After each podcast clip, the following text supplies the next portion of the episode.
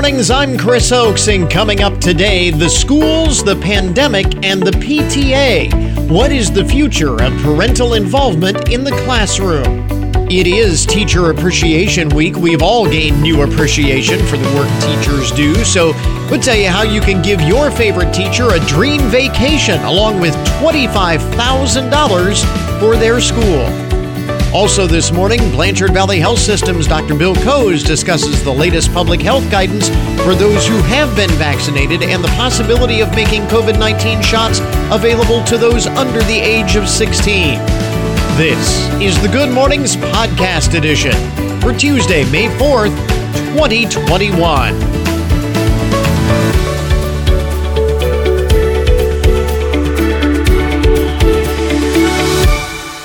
It's Star Wars Day today. May the fourth be with you. Also, it is uh, Anti-Bullying Day, Childhood Depression Awareness Day. Those are two things that kind of go hand in hand. Anti-Bullying Day, Childhood Depression Awareness Day. In, uh, International Firefighters Day today. International Respect for Chickens Day. Now, that's a day that we can all get behind, I think. International Respect for Chickens Day. It is National Concert Day. Man, it'd be nice to have uh, concerts back again, wouldn't it? To celebrate National Concert Day. It just doesn't seem like much of a celebration when we're not having concerts. National Kids Fitness Day, National Orange Juice Day, National Weather Observers Day, National Petite and Proud Day, Renewal Day, and it is World Asthma Day. All along with Star Wars Day on this Tuesday, May the fourth. Be with you the one hundred twenty-fourth day of twenty twenty-one, two hundred forty-one days until the uh, end of the year. So the big news story yesterday, Bill and Melinda Gates are getting divorced. And apparently, we get word that there was no prenup. No prenup? Are you kidding me? The story goes that Bill Gates, when he was considering proposing to Melinda, did one of those pro and con charts on a whiteboard in his office. You know, on one column, you list all of the pros of getting married. The other side, you list all of the uh, cons. Um, what he should have done was a cost-benefit analysis. Um, no prenup.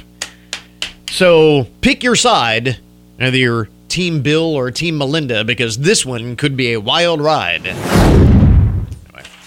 Speaking of technology, big news here from uh, Facebook. The oversight board for Facebook said yesterday that it will announce its decision on whether or not former President Donald Trump will be allowed back on their platform or remain banned on Wednesday. So tomorrow, that decision will be coming. Facebook suspended Mister Trump on uh, January seventh, the day after the attack of the U S Capitol, saying his account posed a risk of inciting more violence.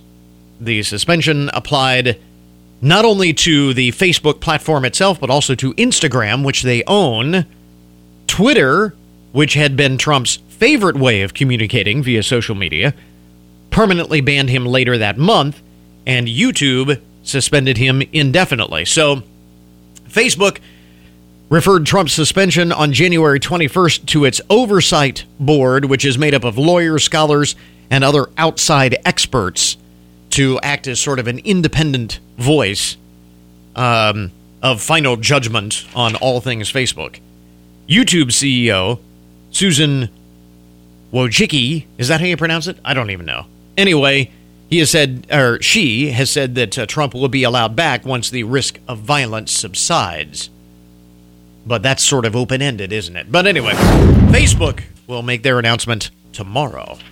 I look forward to that, and folks will be buzzing about it, I'm sure.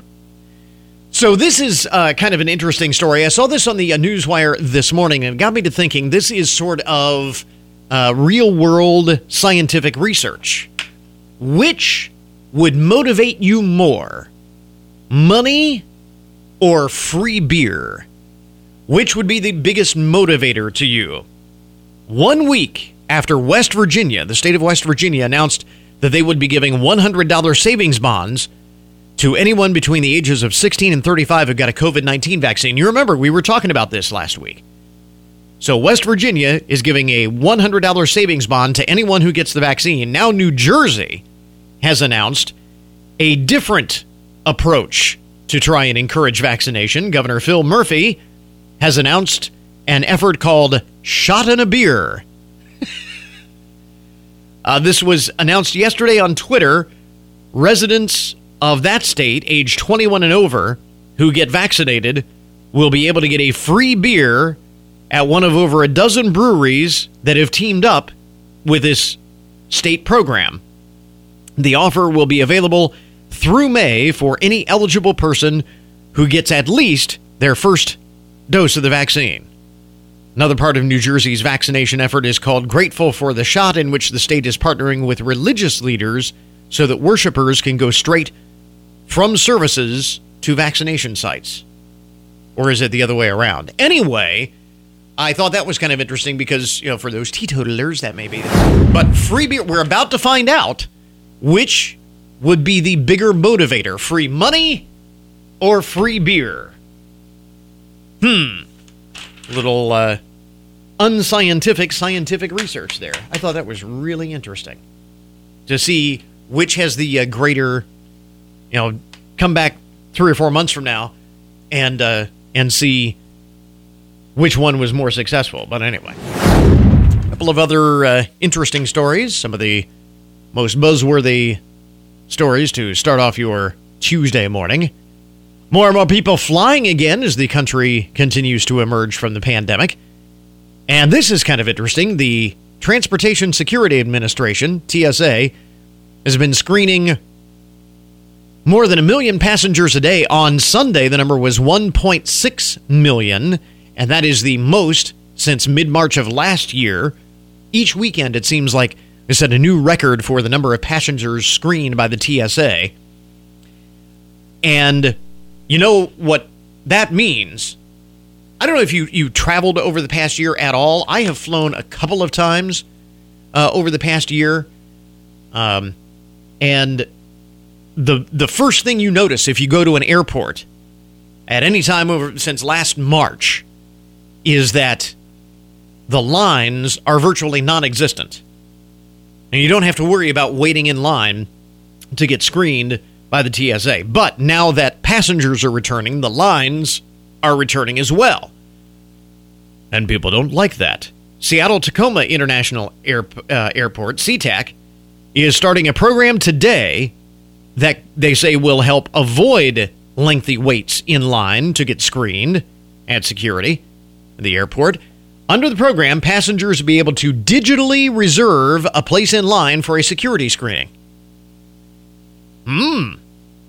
There are two options to be tested for the vir- virtual queuing. In one, Alaska Airlines passengers will be able to set, uh, sign up for a T S A screening reservation online up to twenty-four hours before their scheduled departure time or in the terminal. So you can do it uh, in advance on the app or Uh, at the ter- terminal, I guess they'll have a kiosk or something, and you'll get a Q R code to use at the checkpoint at their reserved time. Reservations can also be made for groups of up to twelve people. So if you're traveling with your family or traveling with a tour group or, you know, something like that. The second option is for Delta passengers. So Alaska Airlines and Delta in this pilot program. For Delta passengers, uh, they will be able to receive a screening appointment time by scanning a Q R code once they're in the terminal. Oh, I'm sorry. It says for Delta and those on other airlines. Okay. So one system for Alaska. And Alaska is, is based in, Alaska Airlines is based in Seattle. So that's why they have a bit of a preferential treatment there. But anyway, for other passengers, airlines, passengers will be able to reserve a screening appointment time by scanning a Q R code once they are at the terminal itself. So you still have to wait, but you don't have to stand there in line with a bunch of other people. And uh, reservations for groups of up to ten will be allowed uh, on that. I'm just surprised that it took this long to come up with that idea. That's that's what I thought was uh, kind of interesting about it. But if it works, again, this is at Seattle-Tacoma SeaTac uh, Airport for now. If it works there, they'll roll it out elsewhere. apparently. So that may be coming to an airport near you. And, of course, uh, as the pandemic wanes, some cities have uh, started sending employees back to the office as cases decline. And in turn, we knew this was going to happen. Anecdotally, the, the reason I bring this up, more people going back to the office, is that anecdotally over the past year, we have kind of, we have seen sales of clothing decline, and we've sort of assumed that it's because people haven't been going to the office, spending more time in their P Js and their sweats and, you know, all of that, rather than getting gussied up for work. But it's kind of been an assumption that that is the case. And now we actually have some hard evidence of that. Sales of business attire have increased as more employees are heading back to the office. Wall Street Journal reports that Hagar employees are now working overtime to make sure retailers get enough blazers and trousers. And this was the part of the story that made me kind of chuckle. L L. Bean says its sales of anything with zippers and buttons have recently begun outselling anything with elastic and drawstrings. So that means regular business attire, not sweatpants or yoga pants, things like that. Retailers also say that many shoppers are looking for crossover clothing items that can serve multiple purposes, and they are reporting upticks in foot traffic as pandemic restrictions ease and people slowly return to in-person shopping. So that's the other thing. Uh, will people return to the stores? And it appears uh, that at least for clothing retailers, they are. But uh, I would say that may be an outlier because it's much more difficult to buy clothing online. I'm I'm always hesitant about buying things like clothing and shoes, things that have to have a certain fit, because you can't try them on. But then again, in a lot of stores you go in, the uh, uh, fitting rooms are are closed still, and uh, so it's it makes it tough to uh, clothes shop. My wife and I went to clothes shopping a few days ago, and uh, it's just tough when you can't try anything on. I mean, sure, they say, well, you can just bring it back, but you know that's a hassle. It's a hassle to go out once, let alone have to go out again. But anyway, I digress. I just thought it was uh, kind of interesting, the uh, the funny part of that story, L L. Bean saying sales of anything with zippers and buttons is starting to outpace sales of anything with elastic waist- waistbands and uh, drawstrings. So that's another sign that things are getting back to normal. There you go. Some of the uh, more interesting and buzzworthy stories to start off your Tuesday morning. W F I N News, I'm Matt Demchek. The W T O L eleven First Alert forecast, a chance of showers today with a high around seventy, chance of showers tonight, a low around fifty. An iconic Findlay restaurant has closed their dining room and is only serving customers through their drive-through for the time being. Doug Baker, the owner of Wilson's, says he had to make the change because of a lack of employees. We're just so shorthanded, we're down to about five or six people a day. Uh, generally, we need nine to ten. Every day. You know, we'd like to start opening on Sundays again as well. It's just impossible with the number of people that we have. Doug said he would need to hire at least three more workers to be able to reopen the dining room, and preferably he would like to hire five more employees. Starting pay is ten fifty an hour. People interested should apply in person. Get more on our website. Cooper Tire and Rubber Company had a strong first quarter.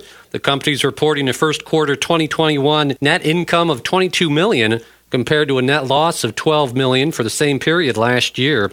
President and C E O Brad Hughes says their teams continue to do a great job of executing their strategy, which resulted in first quarter twenty twenty-one volume that exceeded not only the coronavirus-impacted twenty twenty level, but also twenty nineteen. They said they expect to complete the previously announced merger with Goodyear Tire in the second half of twenty twenty-one. Governor DeWine says fully vaccinated workers at Ohio's nursing homes and assisted living facilities won't need to be tested for COVID nineteen. He made the announcement during an update on the pandemic yesterday. Those employees who have not been vaccinated will still need to undergo mandatory testing for the virus twice a week. The governor says he hopes the new rule will increase vaccine uptake in care facilities. Findlay Mayor Christina Mern has issued a proclamation honoring the city's teachers. Now, therefore, I, Christina M. Mern, Mayor of the City of Findlay, Ohio, do proclaim May third through May seventh, twenty twenty-one, as Teacher Appreciation Week in Findlay, Ohio. And during Teacher Appreciation Week, the mayor is encouraging everybody to personally express their appreciation to a teacher for their hard work and dedication. Get more news online anytime at W F I N dot com.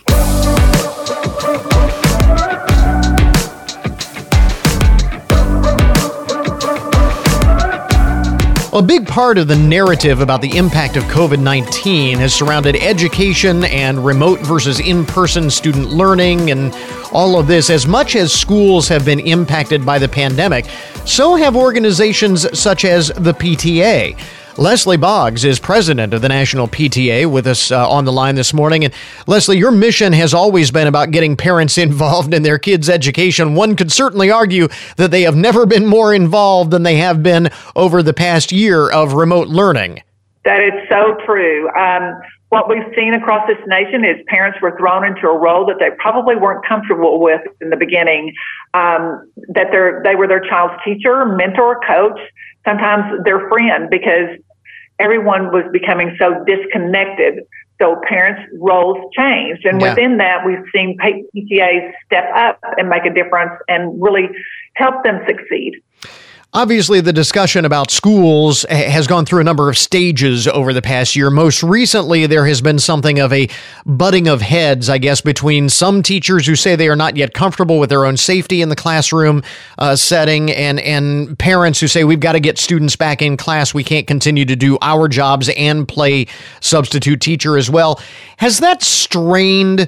I mean, is there a concern that that has strained the, the parent-teacher relationship and maybe uh, hurt some of the goodwill Will uh, that has uh, existed in the past? I don't think so. I think what we've seen is a stronger engagement and a, and a bigger um, understanding of the roles of teachers and the importance that they make and the difference they make in our children's lives. So I, what I'm looking forward to is that partnership becoming stronger because they understand the need to be there and support the teachers and the administrators, for everyone's voices to be at the table, so we make sure that our schools are safe for everyone to be in attendance. And that's about having that conversation because every community is different and the needs are different. And the only way that they're going to know what everyone wants um, to make that happen is to engage parents, teachers, and administrators in that conversation, so we can ensure the health and safety of our children. So with all of that in mind, from the remote classrooms that parents have adapted to over the course of the past year to these conversations about uh, getting kids back in class full time, throughout the uh, all of this, how has that changed the role of the, the P T A? And talk about the way the P T A has responded to this unique situation.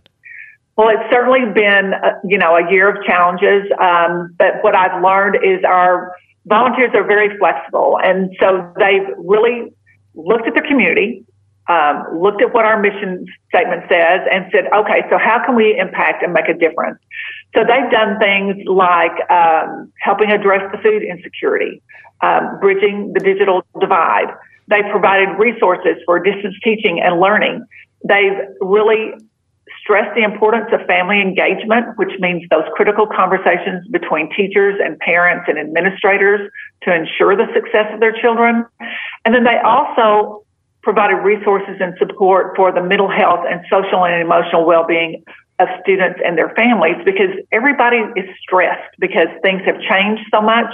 So they know they need those added supports. And so how do we help them in that particular area? Well, I've seen lots of um, P T As across the nation have panels of experts that talk about mental health, how to have those conversations with their, their children, how to, for them to address their own mental health needs.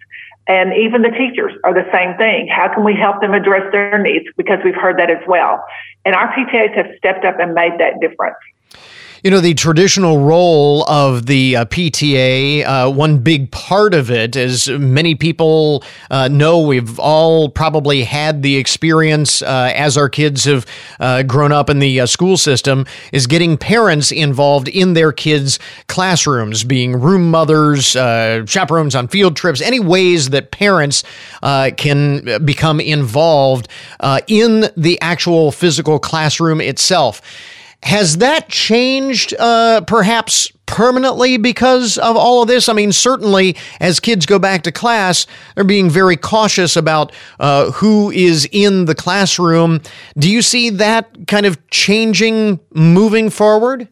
I think everything will change, actually, because of this pandemic. We've learned things differently. Um, we've also learned what um, the impact can be whenever parents are, are really engaged virtually. Mm-hmm. I think anyone that wants to be involved will find a way to be involved. And um, virtually, we've learned that parents become more engaged depending on their roles. And so some people work all the time, so we, we've learned that they're engaged because they've been given that opportunity virtually. Mm-hmm. Um, you can... If you're a math whiz and you want to have a Zoom meeting of parents and give them mentoring so they can help their child succeed in math, there's a place for you to make a difference. And that's one thing that I've learned with our association as, as we've created a new membership campaign. There's a way for you to impact a child if you want to, whether it's on the campus or off the campus. Um, we don't necessarily have to be in the school building to make a difference.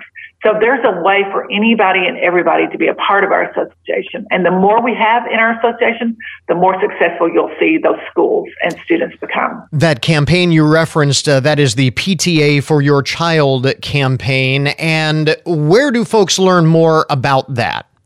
Um, they can go on our website at P T A dot org. And there are lots of information on the membership campaign. There's also a way for you to join on, on our website. Um, there's programmatic resources on that website, plus a podcast that's there for all the parents to um, hear and listen to. Um, there's just lots of places for you to find out about this campaign. You can find out on social media because we have a Facebook page, Twitter, TikTok, Instagram, LinkedIn. We're all there with those critical messages about the campaign and how you can be a part of our association. Well, and uh, that is really the bottom line. And uh, I guess the point that we want to make sure that we make here in, in looking forward is that maybe one of the silver linings of all of this is the uh, recognition, really driving that point home, that parental involvement is so critical, uh, not just when kids are uh, learning at home, but Uh, in in their uh, kids' education, in whatever form that may take. And hopefully uh, that will be the enduring message out of all of this. Again, Leslie Boggs is president of the National P T A. Leslie, thanks very much for taking the time. We appreciate it. Thank you, Chris.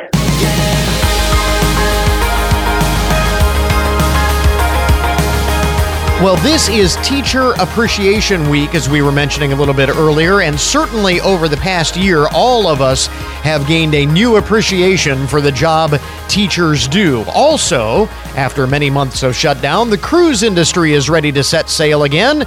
Now, what do those two things have in common? Well, Norwegian Cruise Line is relaunching its Giving Joy campaign, awarding one hundred teachers in the U S and Canada a free cruise and a chance at up to twenty-five thousand dollars for their school. Joining us is N C L's V P of Communication and Events, Christine De Silva. And obviously, Christine, more important than ever to celebrate our teachers, don't you think? I do think. I do think. It is It's been an incredibly difficult uh, fifteen months for many of us, teachers included. You know, their profession is truly a profession under pressure.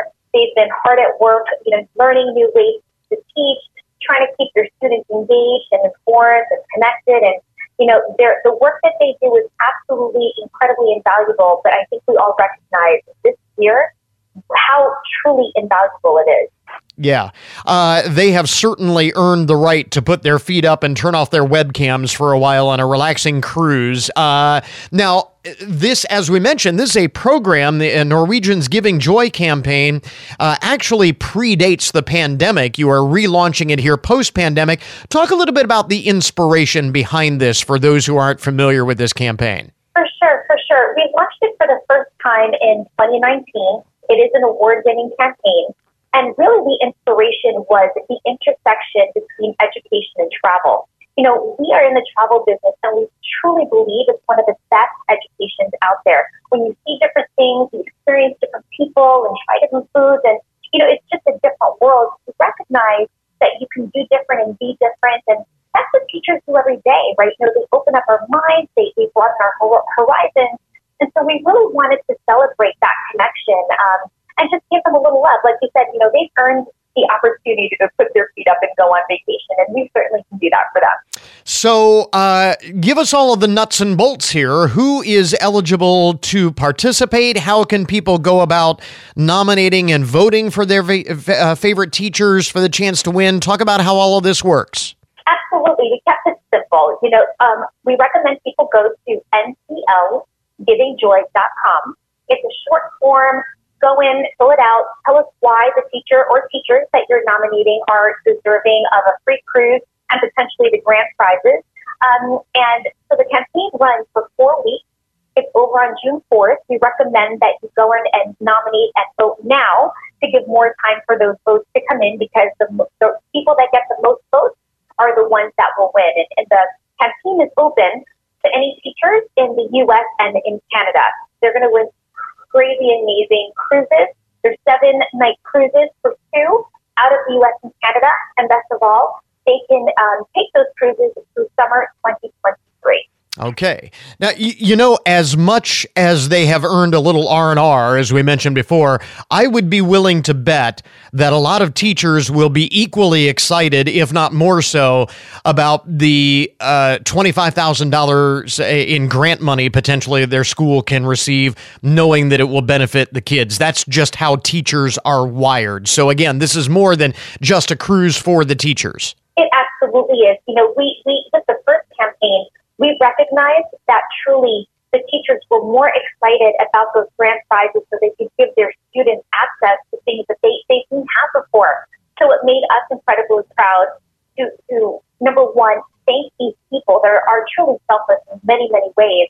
Um, and then also help the kids, you know, become more well-rounded and, and just, you know, have them explore and be adventurers. It, It's just a wonderful campaign all around. We're really proud of it. It is uh, really a wonderful, uh, wonderful campaign, and we'll link it up on our webpage so folks can uh, find that and, and nominate a teacher and then spread the word and get those votes uh, in. And uh, as we mentioned, uh, obviously, in addition to what a, a crazy year this has been for teachers, it's certainly been a crazy year for your industry. How uh, how excited are you to be getting ready to get back uh, to sailing again? We are incredibly excited. You know, we start out of Greece on July twenty-fifth, and we're just very hopeful and, and excited to welcome our guests back. It's been a really long time. I know that our shoreside team and our crew is just, we're chomping at the bit to bring everybody back. So, um, we're ready to go.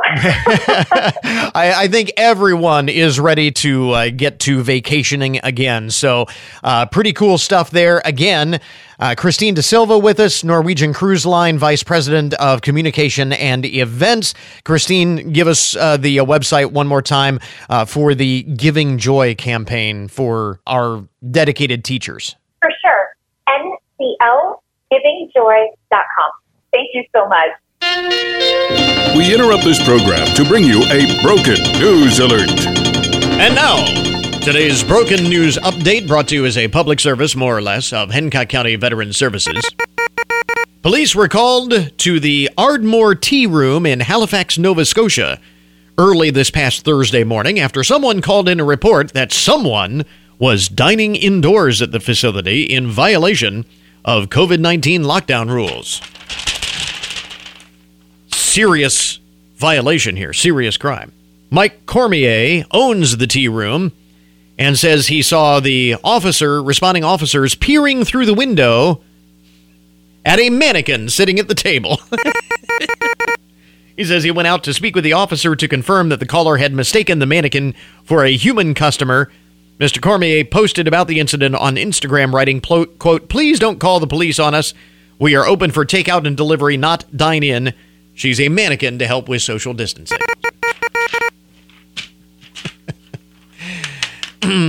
I saw someone dining indoors. We gotta.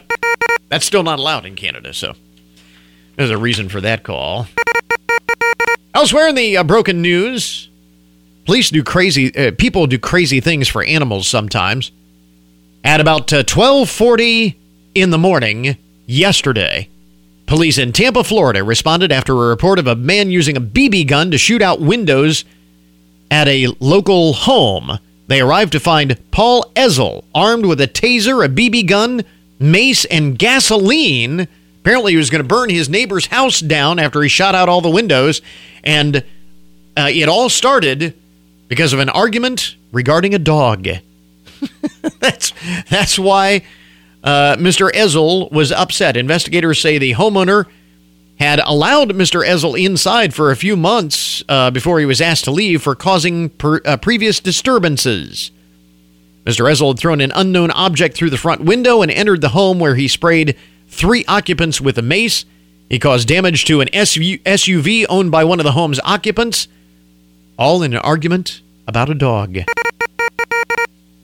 I don't know what the I don't know what the argument was, only that it was about a dog. Mister Ezel uh, faces several charges, including battery, throwing a deadly missile into an occupied home, and arson. Throwing a deadly missile into an occupied home. All about a dog. An Oregon man is pleading guilty to uh, cashing nearly a half a million dollars worth of Social Security checks that were intended for his aunt, who had died a half a century ago. The Social Security Administration got got suspicious and started the investigation because the woman would have been the second oldest person living in the U S at one hundred fourteen years old. They thought, wait a minute, we're still paying benefits for somebody who should be one hundred fourteen years old. Maybe we should look into this. They learned that the woman actually died in nineteen seventy-one, fifty years ago. George, George Dumar Uh, admitted to cashing four hundred fifty-eight thousand dollars worth of Social Security checks under his plea deal, is sentenced to ten years in prison, and he will have to repay the money. How he intends to do that. That's a lot of money to repay, especially if you're in prison. And finally, in the uh, broken news this morning, a Pennsylvania man is now under arrest after breaking into a woman's home and stealing several items, including all of her adult toys. Michael Holden, age thirty-seven, accused of breaking into the house while the thirty-five-year-old victim was asleep on the couch. Once he was inside, he allegedly helped himself to seven hundred dollars in cash, as well as all of the intimate items, according, according to an affidavit uh, obtained by the uh, website The Smoking Gun. The victim was able to identify Mister Holden, who was a neighbor and a casual acquaintance, based on an eyewitness description. The victim and her boyfriend later approached Mister Holden at his home, where he made a full confession, and it is not his first brush with the law. He has previous convictions for criminal trespass, assault, and contempt. He also has outstanding charges for disorderly conduct and public drunkenness, but it is believed this is the first time that he has made off with a cache of adult toys. So that is new. Anyway, of all the things to steal, right? There you go. That is uh, today's update of the broken news. This uh, report on the odd and unusual side of the news. Uh, public service, more or less, of Hancock County Veteran Services. We now return you to your regularly scheduled programming. Take W F I N wherever you go with our updated mobile apps for iPhone and Android. And now you can listen to us on your Alexa device. Get the app at W F I N dot com or in the App Store or Google Play. Plus, enable Alexa by searching for W F I N under skills, and you'll soon be saying, "Alexa, play thirteen thirty W F I N." And the best part is the apps and skills are absolutely free. On the air at thirteen thirty W F I N and ninety-five point five F M. Online at W F I N dot com and on your smartphone, tablet, and Alexa devices. And now your daily download, the numbers behind the news, the statistics that shape our lives. And this is really dramatic. During the year of the coronavirus pandemic, uh, many people, of course, forced to isolate themselves at home. Uh, and that led to a lot of boredom, uh, a lot of loneliness as people tried to find ways to cope. Uh, one way uh, was by creating online dating accounts, you know, virtual dating, whether people were really dating or not, or just were looking to meet people to socialize with virtually. And that led to an explosion over the past year of online dating scams. Catfishing uh, led to, this was amazing to me, more than a fifty percent increase in the amount of money lost to online dating scams. Uh, three hundred four million dollars was lost last year, Uh, up from two hundred one million dollars the year before. And uh, it, a lot of people let their guard down because you think you're not meeting these people in person, so I'm not at risk. But these scammers are clever. They figure out a way to separate you from your money. The five most targeted states for online dating scams in twenty twenty: California, Texas, Florida, Michigan, and New York. The least targeted states, Uh, probably due to lower population, is places like Wyoming, Delaware, South Dakota, North Dakota, and Vermont. Um, this is all even as dating app revenue exceeded three billion dollars for the first time uh, in twenty twenty. Ohio ranked nineteenth overall, and the number of uh, the number of scams. Let me see if I can. There we go. Number of uh, scams perpetrated on Ohioans. five hundred twenty-eight cases were reported with a, an estimated seven point seven million dollars lost. Uh, the moral of the story, always keep your guard up, regardless of how legitimate you think that uh, relationship might be. Well, we were told from the very beginning that getting things back to normal after the pandemic would be a gradual process, that it would not happen all at once, and that is exactly what has been happening here uh, over the past several months. The public health guidance continues to be updated as more people get vaccinated, but some of it uh, sometimes doesn't make a whole lot of sense. And uh, joining us uh, once again this morning to try and clarify some of this, Doctor Bill Kose, Blanchard Valley Health System. And Doctor Kose, obviously, just to be clear, you don't make the rules, but hopefully as a medical professional, you can help us understand uh, some of them. For example, and this is one of the big ones uh, that I, I'm hearing, and I'm sure you've heard from a lot of people uh, as well. If I have been fully vaccinated, which I have been, by the way, uh, if uh, those who have been fully vaccinated, why do they need to continue to mask up and socially distance and, and all of that? I mean, we've heard that that protects us and protects us from being a, a carrier and spreading it to others, so why the big deal about all the masks still? Well, Chris, uh, first, it's a good question, and I can understand why people would ask that.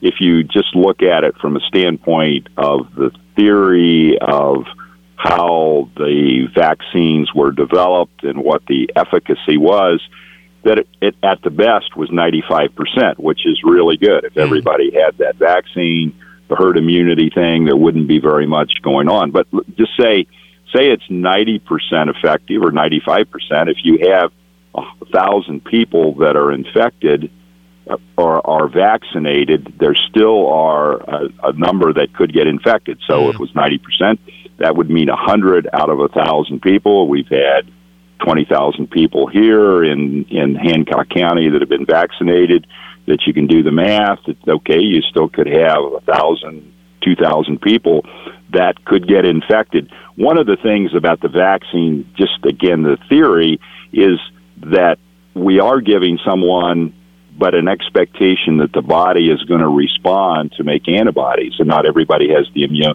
same immune system. Some of them may be Uh, genetically, it may be because of diseases that they've contracted, might even be medications that are not going to make it quite as effective. So that to answer, the, the short answer is, yeah, we think for most people it's going to take care of them, but mm. there still would be a few. And part of the vaccine itself is to take care of yourself, but we also don't want it being passed on to someone else uh, as far as its efficacy. We don't think that the vaccine, uh, we think that the vaccine is preventing someone from being a carrier. Mm-hmm. We haven't had a, examples of that, but that was a concern also yeah. when it was developed. Yeah, uh, and, and certainly uh, we can we know from experience how quickly uh, a handful of cases can turn into an outbreak, and we certainly don't want that. Uh, with respect to the vaccination rates, I, I think the last numbers that I saw locally were about on par with the national average. We're about where everyone else is. Uh, and this is where it begins to get a little bit more difficult. Uh, that, and and again, I, I guess this was known going in that once you get past all of the people who have got to have it, uh, who are eager to get it, Um, you start to get to the people who are more resistant, uh, and, and that's kind of where we are now, is it not? Yes, um, I, I would. I, I would say that's true. That um, let's just say, for lots of reasons that people have either read or that they are concerned or they're pregnant, which is one that comes up a lot. Mm-hmm. That the elderly, the the those that are immunosuppressed or had chronic diseases, seemingly have gotten the vaccine. The younger, healthy have been more reluctant to get the vaccine. That that is what we're seeing.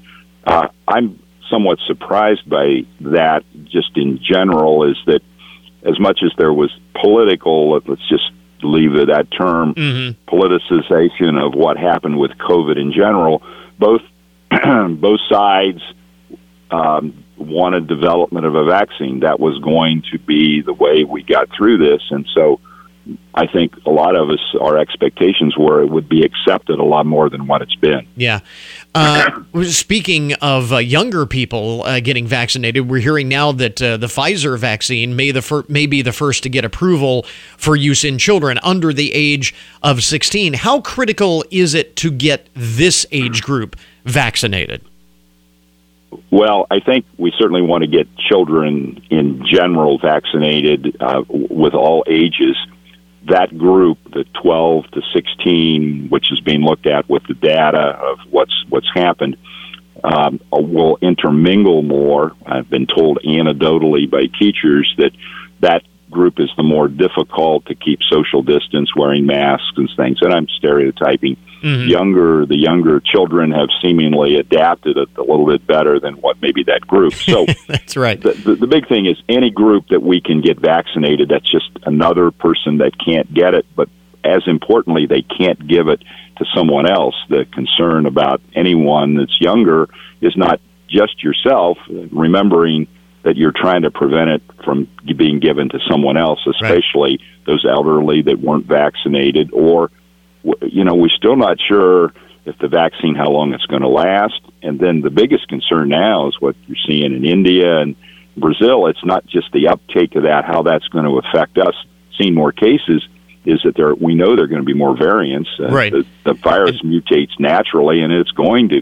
And so who knows what's going to be coming back um, or what's going to happen across the world. That is a good point, and we have uh, talked about it before. The key to getting ahead of those variants is getting people vaccinated uh, in the first place uh, so that they, there is some protection against some of those mutations. Uh, we are seeing more and more places easing restrictions. Uh, even in the news, uh, New York City, I, I think, wants to be fully reopened by July first, if not sooner. A lot of health experts remain concerned about doing too much too soon.